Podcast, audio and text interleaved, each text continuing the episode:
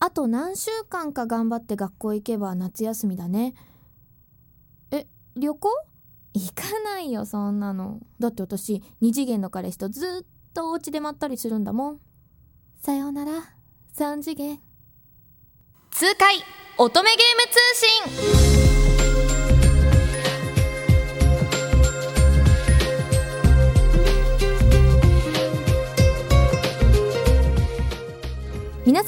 ちは通崎千穂です。この番組痛快乙女ゲーム通信。今回で第37回目の放送になります。番組4年目に突入いたします。ありがとうございます。これからも頑張ってまいります。この番組はその名の通り乙女ゲームを紹介する番組です。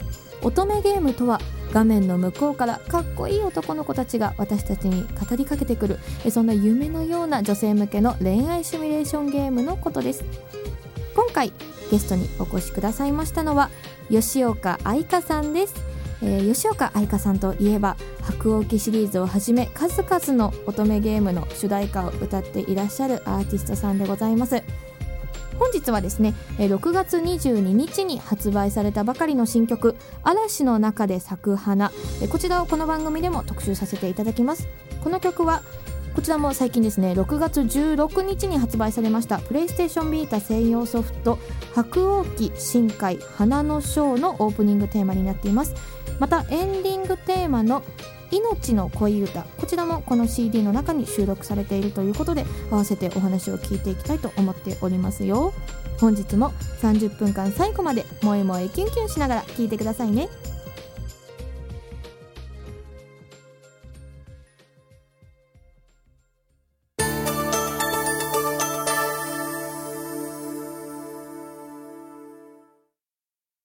聞かせてください。ゲスト様のおはなし。日ゲストにお越しいただきましたのは吉岡愛香さんです。よろしくお願いします。よろしくお願いします、はい、えちょっとお久しぶりな気もでするんですが、はい。え番組自体には3回目ですかねのごはい。登場いつもありがとうございます。ありがとうございます、えー今は7月の2日のオンエアということなんですけれども、まあ収録させていただいているのが6月半ば頃になりまして、ちょうどあのお茶摘みが終わってっていう、そうですね。ね時期ですよね。あの5月はいにいつもね、ゴールデンウィークぐらいの時期になると、あ今年もお茶摘みイベントを やっていらっしゃるとツイッター等で拝見してるんですけれども、ありがとうございます、はい。今年のお茶はいかがでしたか？静岡そうですね。あの、はい。私地元の静岡県の掛川市というところでお茶大使してるんですけど、はい。でもう6年目になったんですね、すごい、はい。そんなにいつの間にか、はい。であの結構毎年茶畑見せてもらったりしてるんですけど、はい。今年は特にすごくいい出来っていう風に聞いていたので、楽しみにしてあの茶畑入ったんですけれども、すごくいいお茶が揃っていて、うん。でファンの皆さんとツアーで、うん。あのお茶摘みツアーで行ったんですけど、はい。みんなもうすごく手際よくお。摘んでいて袋いっぱいに あのくれてたのがすごい印象的でした。もう、はい。あのそのお茶摘みツアーファンの方とのイベントも何回かやっていらっしゃるそうです。ねもう3回目になりました。ね。はい。ってなるとこう毎年参加されてる方っていうのもいると思うんですよ、うん。うんうんなんかプロになってきますよね。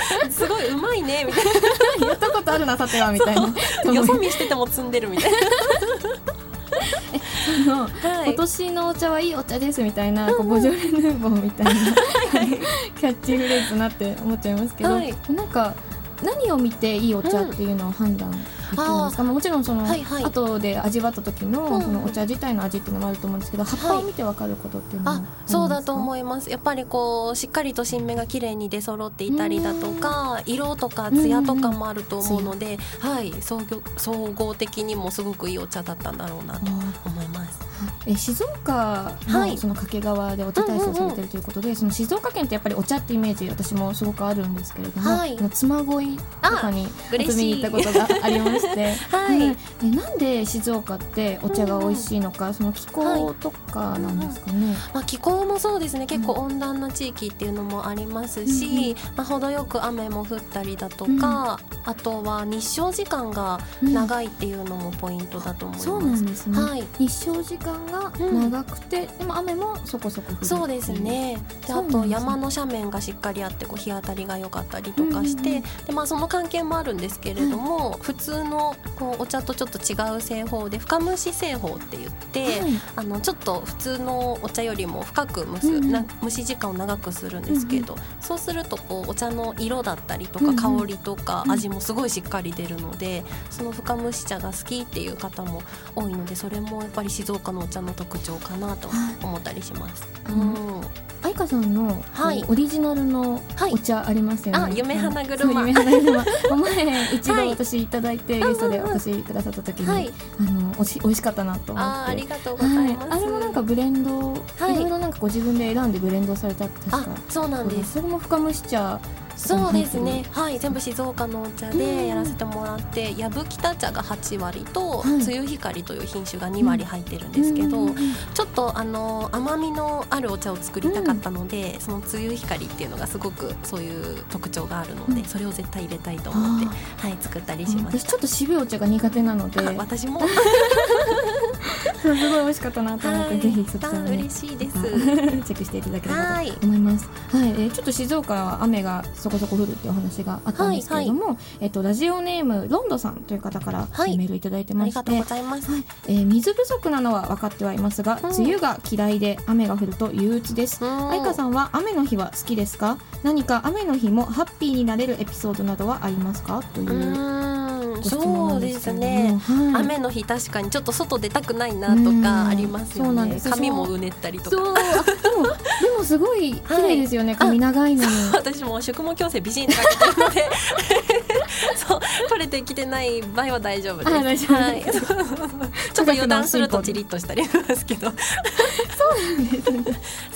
えーでも私なんか短くてはいはい。も雨の日は憂鬱になるぐらいなので、そうなんですね。うん。何かこう雨の日もハッピーになれるようなことをということなんですが、今、うん。あのレイングッズすごい出てるじゃないですか、はい。だから私もお気に入りのレイングッズがあって、うん。あのレインブーツはい。がちょっとあの青いお花柄の可愛いのを手に入れたのでそれを履けるのは雨の日しかないので。そうですね。雨が降るとよし来たと思ったりとか。あとはあの自転車に乗るのもうん。レインコートはい。を着たりとかしおます。ー。あ 大丈夫ですか？雨の日にレインコートでレインコートで。そうなんですねあとそうですねパン屋さんとかは私すごく好きで、雨の日に行くとポイントが2倍になったりあする。そうそうそういうのを狙って行ったりよくするのが。スーパーとかパン屋さんとかが多い気がしますけど、雨の日ポイント2倍みたいな。あれはちょっとラッキーって思ったりします、やっぱり雨だとこう外に出かけたくないっていう人が多いからこその、ああいうなんかこうポイント2倍にしますよとかいう作戦なんでしょうね、はいお店が、はいはい。まんまと乗せられてしまう。いやでもわかります。うん大事ですよねそういうのあじゃあぜひそんはない。楽しいことを見つけていただいてロンドンさんも、うん。ですね。確かにでもお得なことを見つけると出かけようかなっていう気になるかもしれませんし、ね。なんかこう新しい傘とかをうんうん。買うなら梅雨の時期にした方があいいかもしれませんね。確かに。須崎さん。なんか持ってたりします？レレイインングッズですか？うん。私はあのお誕生日が4月だったんですけど、に傘をもらったんですよ友達から。素でわーいって思ってて、はい。ずっと梅雨まで使うのをなんかこう取っといたんですけど、はい。あのこ使おうとしたら日傘だったんで。すよ、よく見てなくて弾いてくれない。なんてことと思って。じゃあ梅雨が過ぎてから使えるからはい夏本番で使うとがとうございます。はい、ちょっと和やかにねお話ししたところで、ちょっと新曲のお話も。あはい お願いしおます。伺いしていきたいと思います。はい、え今回の新曲「嵐の中で咲く花」はい。というタイトルなんですが、はい。えカップリング曲にあのこちらはプレイステーションビータ専用ソフト「白鸚記深海花のショーの」はい。えオープニングが嵐の中で咲く花で、はい。えエンディングテーマの「え命の恋歌はい」という曲も入っているということではいすごいこれ難し難しいというかはい。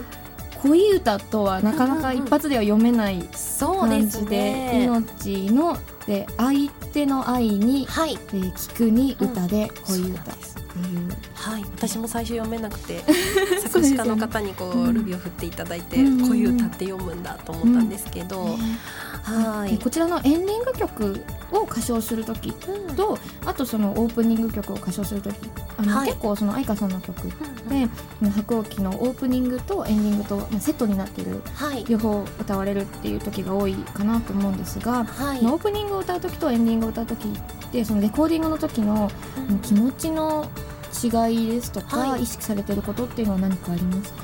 そうですね、うん。あのオープニングの時は「はいあの白鸚記」という作品自体がこう新選組をテーマにした、うん。あの作品なので、はい。こう動乱の時代を駆け抜けていくようなうん感じのイメージを持ってこう前に前にこう煽られているような感じ、でこう突き進む感じが出ればいいなと思ってあの歌ってるのがあるんですけど、エンディング曲はあの私自身もあの実際にこうゲームとかをプレイして、うん。最後に流れてくる楽曲であのストーリーを見た後のうん楽曲なので少しこう余韻があるとうん。自分自身もあの嬉しいし、うんあこれで終わってくんだなっていう気持ちになれるので、うん。その感じを大切にしたいなと思いながら、うんはい、レコーディングしたりしてます。なんかこうゲームのこう言ってしまうと後味あにこう直結してくるのがエンディング曲だと思うので、はい、白鸚記って必ずしもなんだろうみんながハッピーっていう話じゃない